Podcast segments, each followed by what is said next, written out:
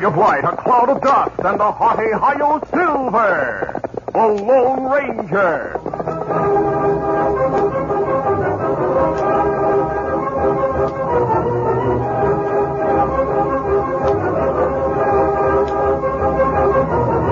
With his faithful Indian companion Tonto, the daring and resourceful masked rider of the plains led the fight for law and order in the early western United States. Nowhere in the pages of history can one find a greater champion of justice. Return with us now to those thrilling days of yesteryear. From out of the past come the thundering hoofbeats of the great horse Silver. The Lone Ranger rides again. Come on, Silver. Let's go, big fellow. Silver. Away!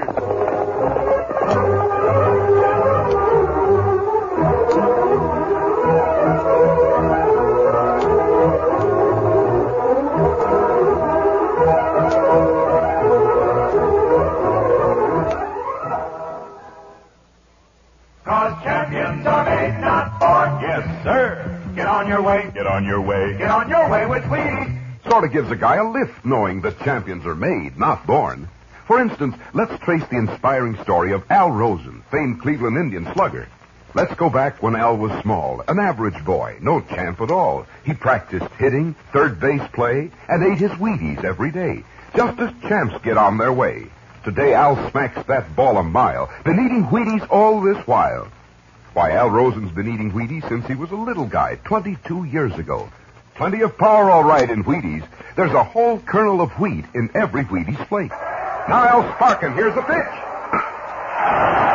Hey, hey, hey. He's on his way, on his way, he's on his way, on his way. Get on your way with Wheaties. Cause champions are made, not born. Yes, sir. Get on your way. Get on your way. Get on your way with Wheaties. Breakfast of champions.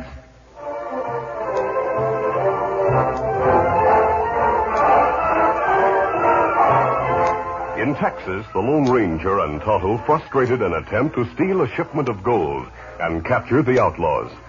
After turning over the gold and the captured crooks to railroad detectives, the masked man and his Indian friend started east to meet Dan Reed, the Lone Ranger's teenage nephew. They rode hard all day. Darkness was falling when they reached the hills on the outskirts of Mercersville. There, the Lone Ranger signaled a halt. Hold Oh, oh, oh, We'll camp here, Tonto. Ah. We still seven, eight hours ride from Mulehide. Dan expect meet us there in morning. We've traveled hard. Scout and Silver need a rest. Ah. We'll send word to Dan. I'll write a message for you to take to the Western Union office. It'll be waiting for Dan when he reaches Mulehide in the morning. That's good. I'll make camp while you're gone.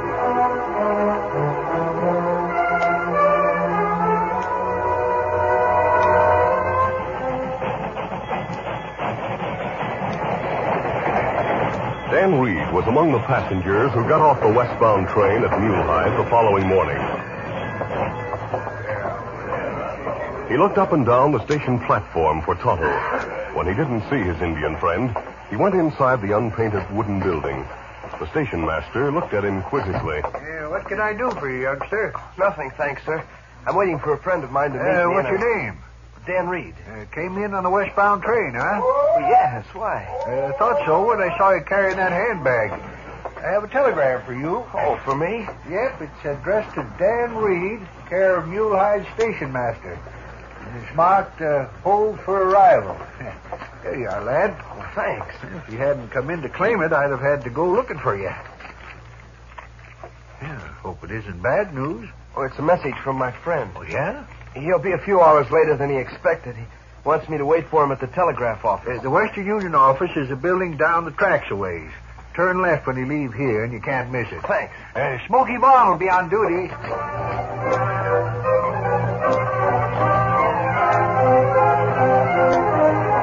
Before going to the telegraph office, Dan decided to have breakfast. In the Silver Dollar Cafe, while he waited for his meal, he read a newspaper he had bought in Denver. He didn't notice a man named Cheeto, who had been a fellow passenger on the westbound train, enter the cafe. Looking neither to the right nor the left, the tall, heavily bearded traveler strode toward a room at the rear of the dining room. Two men were there waiting for him. The two gunslingers who welcomed him were named Elk and Brush. hi, Tito. Glad you got here. Elk and I have been waiting for you. Take a look at this hmm. newspaper I picked up in Denver. Hmm, what about it? What about the stage robbery you pulled in the hills west of Denver a week ago? How'd you know? The whole story's here in this newspaper. And there's a doggone good description of both of you. But how'd they the driver lived long enough to describe you. Then the law wants Brush for murder. You're as guilty as he is. I didn't shoot them. Brush is the one who... Tell that to a jury. I should have known better to count on you two for helping a gold robbery. Now, hold on, Cheeto. If you think you can back out on the deal... I'm going through with it. You'd better. Brush and I have traveled a long way to be on hand for this job, boss. After we read your letter, we figured you had big plans. And the plans are completed. $50,000 in golden currency will be on the eastbound train when it leaves Texas. Oh, when's it leave? A man named Jackson will send a wire from Texas to let us know. Why, he's local. Be sending you a telegram about the shipment. As soon as the train's robbed, the law will look for you. The telegram's to be sent to railroad officials in Denver. He'll send the message at 10 o'clock this morning. Now, to reach Denver, it'll have to go through the Mulehide office. Uh, how we get it? Elk knows the Western Union code. Sure, I studied it, well, but you I... and Brush are going to the Western Union office, and you'll be there when the message comes through. Oh, wait, aye, aye, savvy. As soon as Elk hears the message, we'll know when to move. Right. We'll head west for Mulehide. Now, Brush, you and I'll board the train as it starts up the grade at Bent's Mountain. Hold guns on the engineer, force him to stop. Elk will follow along the tracks with the horses. The robbery will be a cinch. Now, when we've got the golden cash, we'll take it to a cave in Sulphur Flats. We'll hide out there until it's safe to move. Providing we stay out of jail long enough to leave Mulehide with a description of us in that newspaper. You needn't worry about this newspaper. The folks in town buy those papers off the train. Those papers were sold out a long time before the train reached Mulehide. Huh? I bought and destroyed every one of them. So you're in the clear, for a while at least. But you'll have to be on guard. Now keep your guns handy when you go to the Western Union office. I'll meet you there later. You want us to head for the telegraph office now? Oh, there's no need to go there before 10 o'clock. If you boys haven't eaten, I'll buy you a meal. Oh, we've been on short rations. And call a waiter. We'll give him our order.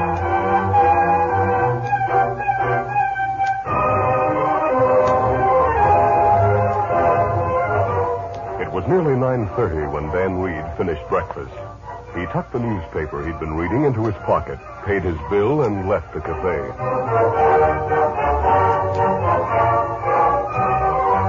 A short time later, he entered the telegraph office where a young operator named Smoky Vaughn was on duty.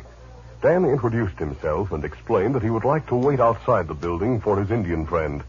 Smoky protested. No, there's no need to wait outside. Sit down right here and make yourself at home. Thanks. You talk like an Easterner. Is this your first trip west? No, I, I'd been in school in the East. Oh, you must have come in on the westbound train. Yes, I did. Uh, I wish I were going out on the eastbound. Nothing ever happens in Mulehide. How long have you been here? Six months. So far, I haven't seen any Western badmen or savage Indians. Too bad you weren't on the westbound stage from Denver a week ago. Why? What happened? Two Western badmen shot and robbed the driver and the guard. Yeah? Now, here's the Denver newspaper with the whole story. Oh, let's see it. Go ahead and read it.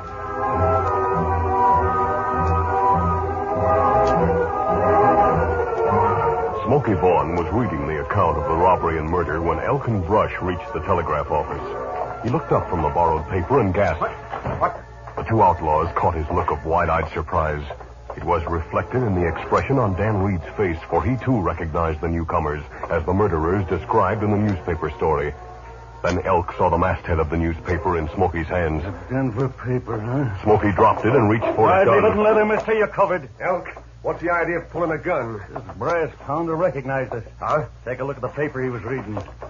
Hey, it's the same as the one Cheeto brought from Denver. Yeah. Are you... You're killers. I'll blow your head off if you call for help. That goes for you, too, youngster. Get your hands up. All right. Cheeto said none of those papers reached Mulehide. He made a mistake. I'll keep these two covered. You get Cheeto. Bring him back here on the double.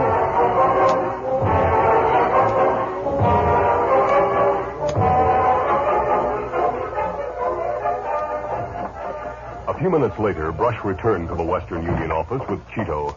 The big man's face was flushed with suppressed anger, and his voice was sharp as he asked Smoky, Where'd you get that newspaper? Well, I...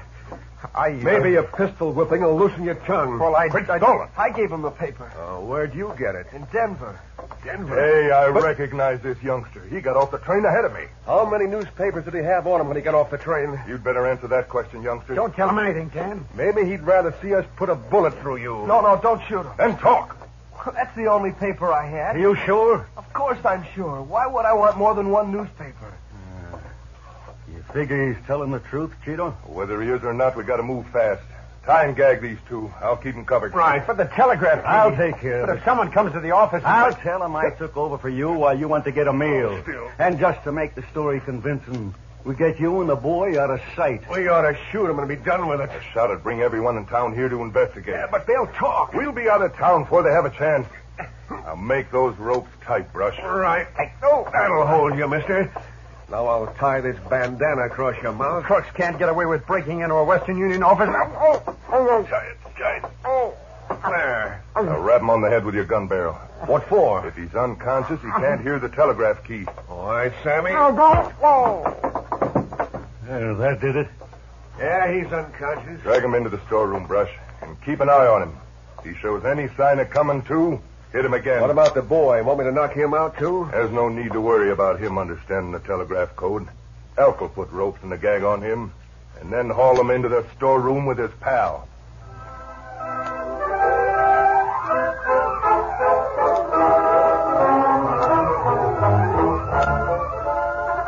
The curtain falls on the first act of our Lone Ranger adventure.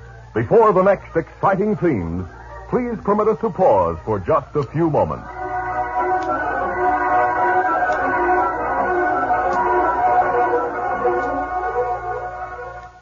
Hi, Mel Allen talking. You know, as a sports announcer, I've seen hundreds of champions, and I'm convinced champions are made, not born. For instance, let me tell you about professional tennis champion Jack Kramer. To stay on top, Jack practices hours every day, just as hard as he practiced when he was a youngster. And Jack's been eating Wheaties since he was 11. And take Bob Lemon of the Cleveland Indians. Sure, his fast breaking curve fools plenty of batters, but he started developing that curve back in high school. And Bob, too, was eating Wheaties then. You see, Bob and Jack knew to get on their way, they had to work hard, practice, and eat right. Wheaties, I'm talking about. What's so special about Wheaties?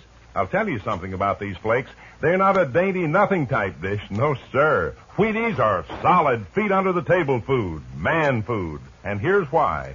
There's a whole kernel of wheat in every Wheaties flake. It's true.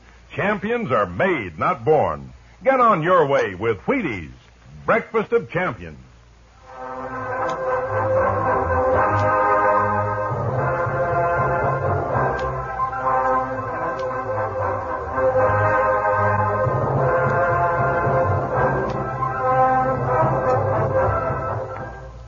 To continue. Dan Reed knew that a rap on the head with a gun barrel would quickly silence him if he tried to call for help. So he decided to make the best of the situation. As long as he remained conscious, there was a chance to learn more about Cheeto's plans. He made no protest as Brush tied and gagged him, then dragged him to the office storeroom. Brush stayed in the storeroom to make sure Smoky did not regain consciousness. Dan listened tensely as the telegraph key began to sound. This is it, Cheeto. The message we're waiting for. Sure you get it. Brush, is that telegraph operator conscious? No. If he comes to, crack him on the head. I don't want him to hear this message. The Lone Ranger had taught Dan the Morse code several years ago, and the boy had learned the lesson well. He could send and receive telegraph messages easily and quickly. Now, as Brush watched Smoky, Dan concentrated on the closely spaced dots and dashes. Here it is, Cheeto. I wrote it down. Good, we're all set. Come on, Russ. What about these two? Lock the storeroom and leave them there. By the time they're found, we'll be a long way from town. What if a posse starts We'll after cover us? our tracks. But the boy and the operator might talk. Of course they'll talk. They'll tell the law we were here, but they can't tell them any more than that. Yeah, I reckon you're right. There's no way for them to know that we're going to ride. Shut up. Youngster will hear you. I'll lock that door, and we'll hit the saddle and clear out of here. Right.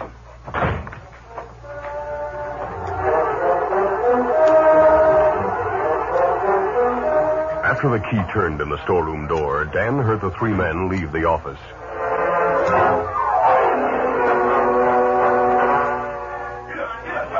A moment later, they rode away.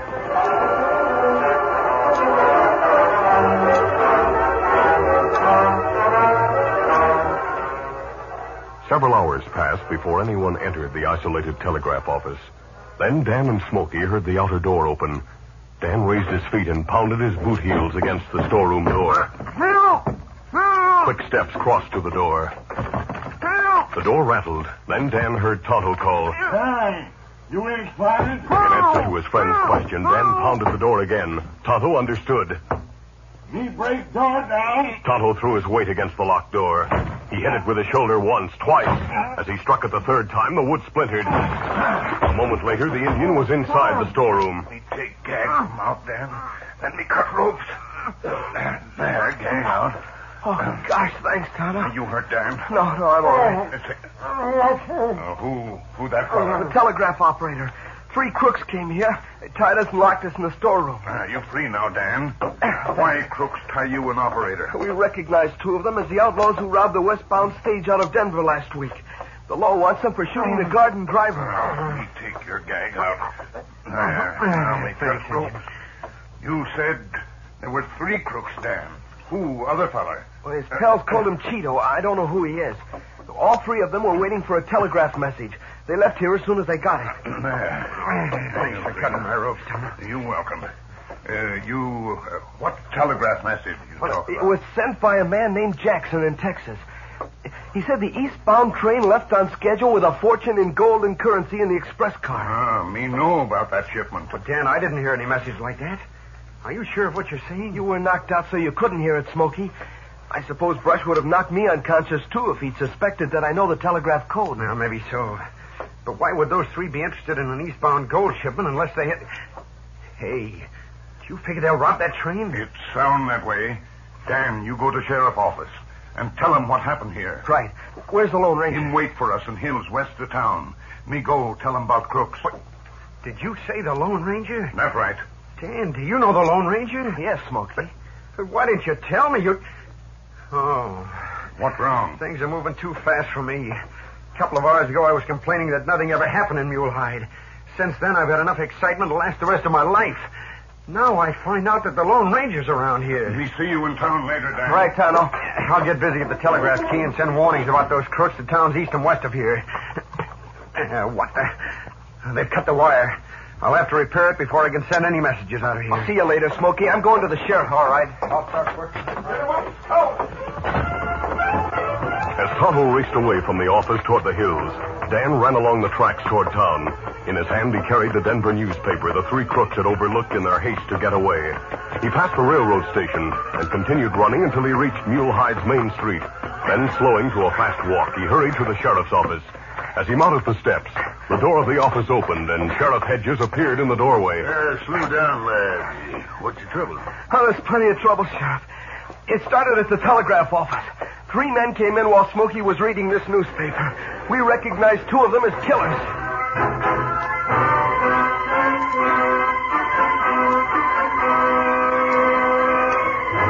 Meanwhile, Tonto had given the Lone Ranger a complete report of what had happened.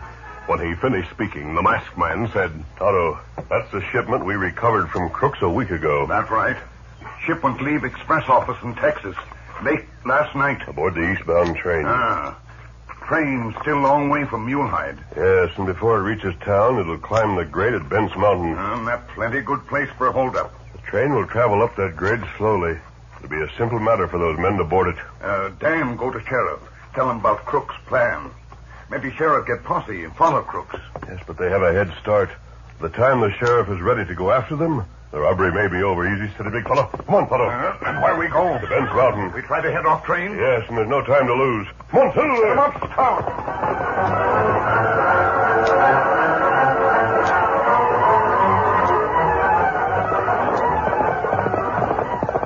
Silver shod hoofs pounded the plains. Mile after mile was covered as the Lone Ranger urged the great horse. Come on, Silver. The masked man looked at his watch. Time was growing short. We've got to reach the mountain ahead of the train. Faster, big fellow, faster.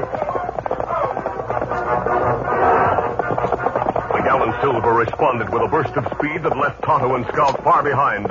As they approached Bent's Mountain, the Lone Ranger heard the whistle of the eastbound train. Come on, Silver. They reached the crest of Bent's Mountain and started down the slope as the speeding train raced toward the grade. The Lone Ranger guided Silver to the shelter of trees paralleling the tracks. Then halfway down the steep hill, he slowed the mighty horse to a halt. Oh, Silver, oh, easy, steady. He swung from the saddle and drew his guns. Below him on the slope, three men emerged from a place of concealment among the trees. Their faces were covered with bandanas. Climb aboard. As they moved toward the train, the masked man fired. A bullet brushed Cheeto's shoulder. Cheeto grabbed his wounded shoulder as Elk and Brush whirled to face the attack. Elk's gun roared and Brush was about to fire, but Tonto had joined the fight. His gun seconded the Lone Ranger. A silver bullet smashed Elk's weapon while Brush stared at the wound in his gun hand.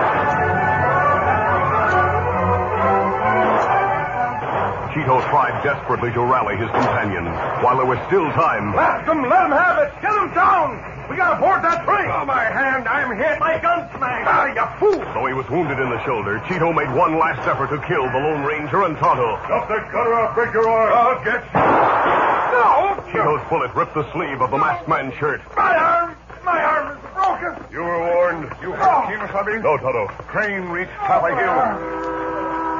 Oh, Yes, it reached Mulehide safely. oh, you So these three. Take the guns and tie them, Tonto. and Take them back to town.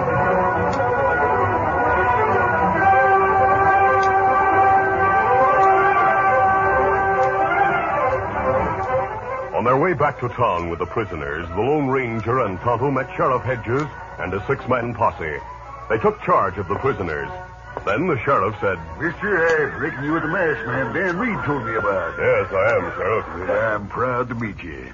And incidentally, the lad's waiting for you at the telegraph office with Smoky Vaughn. Tonto and I'll go there at once. And maybe we'll see you there later. I hope so. Come on, Tonto. You ready, Kemosabe? Adios, Sheriff. So long and thank you. Come on, Silver. How are we going to get to the doctor? All right, boys. Let's take these critters to jail. Right, Sheriff. I told you we should have killed that boy and the telegraph operator, Cheeto. I'd have killed him myself if I'd have known things would work out this way. Oh. I never figured they were in cahoots with an engine and a masked man. Not just a masked man, Elk. That man's the Lone Ranger. Fullback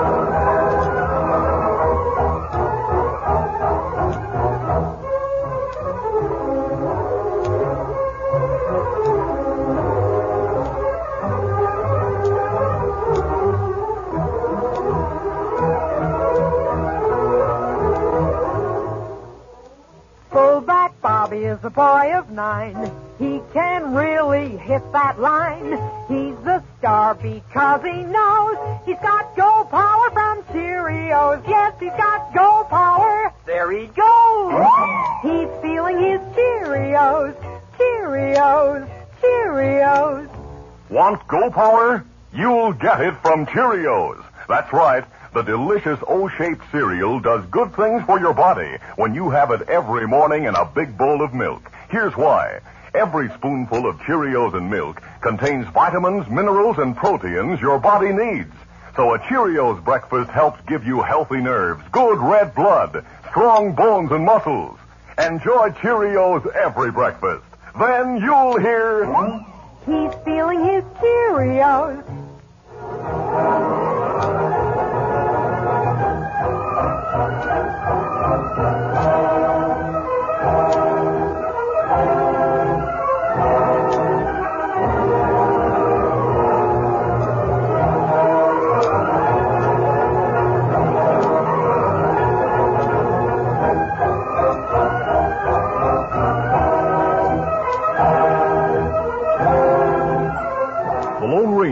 Copyrighted feature of the Lone Ranger Incorporated, is created by George W. Trendle, produced by Trendle Campbell Muir Incorporated, directed by Charles D. Livingston, and edited by Fran Striker. The part of the Lone Ranger is played by Brace Beemer. Your announcer, Fred Foy.